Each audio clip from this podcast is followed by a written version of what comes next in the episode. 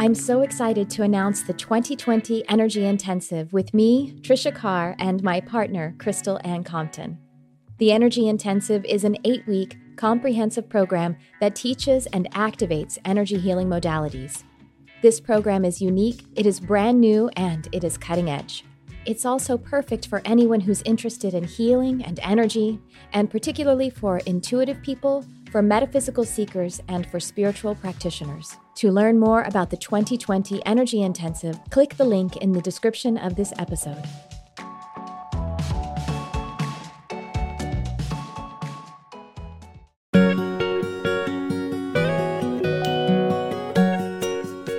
Welcome to the Charmed Life podcast. This is a mini episode.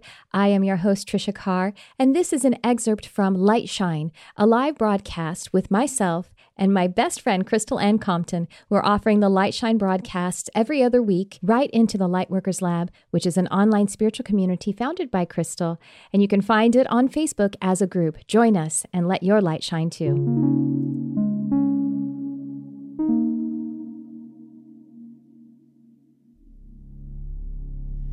Now, Archangel Uriel Oh, I love Uriel. so I don't have a ton of experience working directly with Uriel.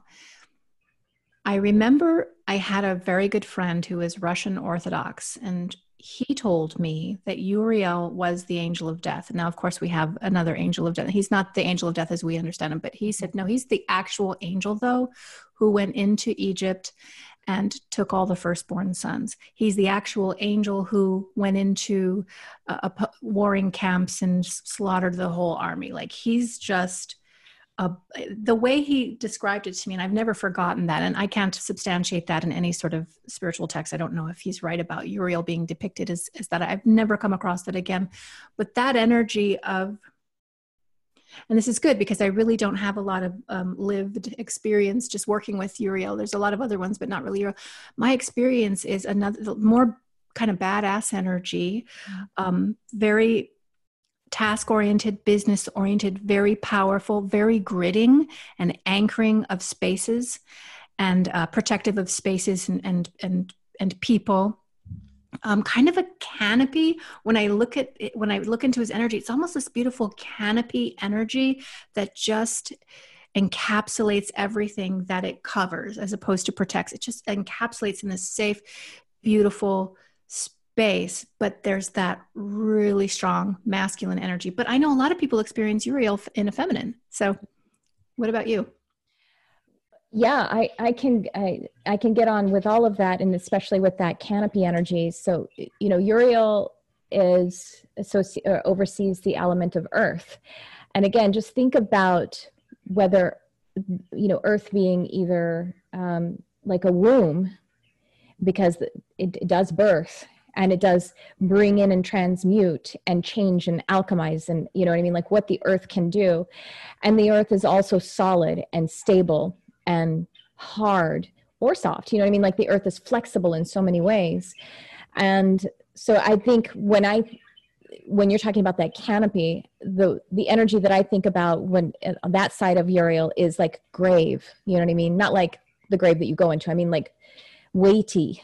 Yes, and, yes, yes. Perfect. Yeah, that grave energy, and but such um, with this powerful potent kind of i always see gold when i think of or feel i feel gold light and just this potent gold ray of light. And i very much associate uriel with um, transmutation and alchemy because the earth alchemizes as well. And so that's what i and, and the reason when i say mm, i love uriel maybe i have that kind of humming sensation is because my sun's my uh, moon sign is capricorn which is you know that kind of weighty earth sign. And so i think i connect with uriel in a very emotional way. And um, it's like for me and he just said to me he said to me your you know the moon is is the element you know is the um, representation of the emotional body which we associate with water and then i have the earth element with that and for me that feels very fertile. You know a, a mud is a very fertile kind of experience and that's what it feels like to me to connect with uriel is is go to uriel for if you're in a void because it will become a fertile void, or if you are needing to awaken because it will become that uh, that fertility uh, that you can plant anything in and you'll be connected with the seed as well as the sprout in one moment. So and yeah also uh, uriel is associated or oversees the cardinal direction of north which you know i don't i don't know. I just have these feelings for the magnetic directions for some reason. Wow so would you say maybe an affiliation with dimensions zero, one, and two with him, or? Yes, but then I would call that also like the mirror to that would be something around 11. You know what I mm-hmm. mean? Something that's so high we can't, it's ineffable to us. So, and that would be, I guess, what I'm experiencing as that gold ray. And I feel like I'm seeing it after I don't know how many millions of light years of traveling. Like at, at its its beginning point, it's not even light, and it's certainly not gold. Um, but to, as it's to me, me being able to connect to it is this golden like brilliance. So yeah, I, that's yeah, like zero and one. Yeah. Agreed. If you enjoyed this or any of the Charmed Life podcast episodes, I invite you to like, subscribe, share, or comment, or leave us a review on Apple iTunes or however you get your podcasts. Thanks for tuning in. I love you, whoever you are.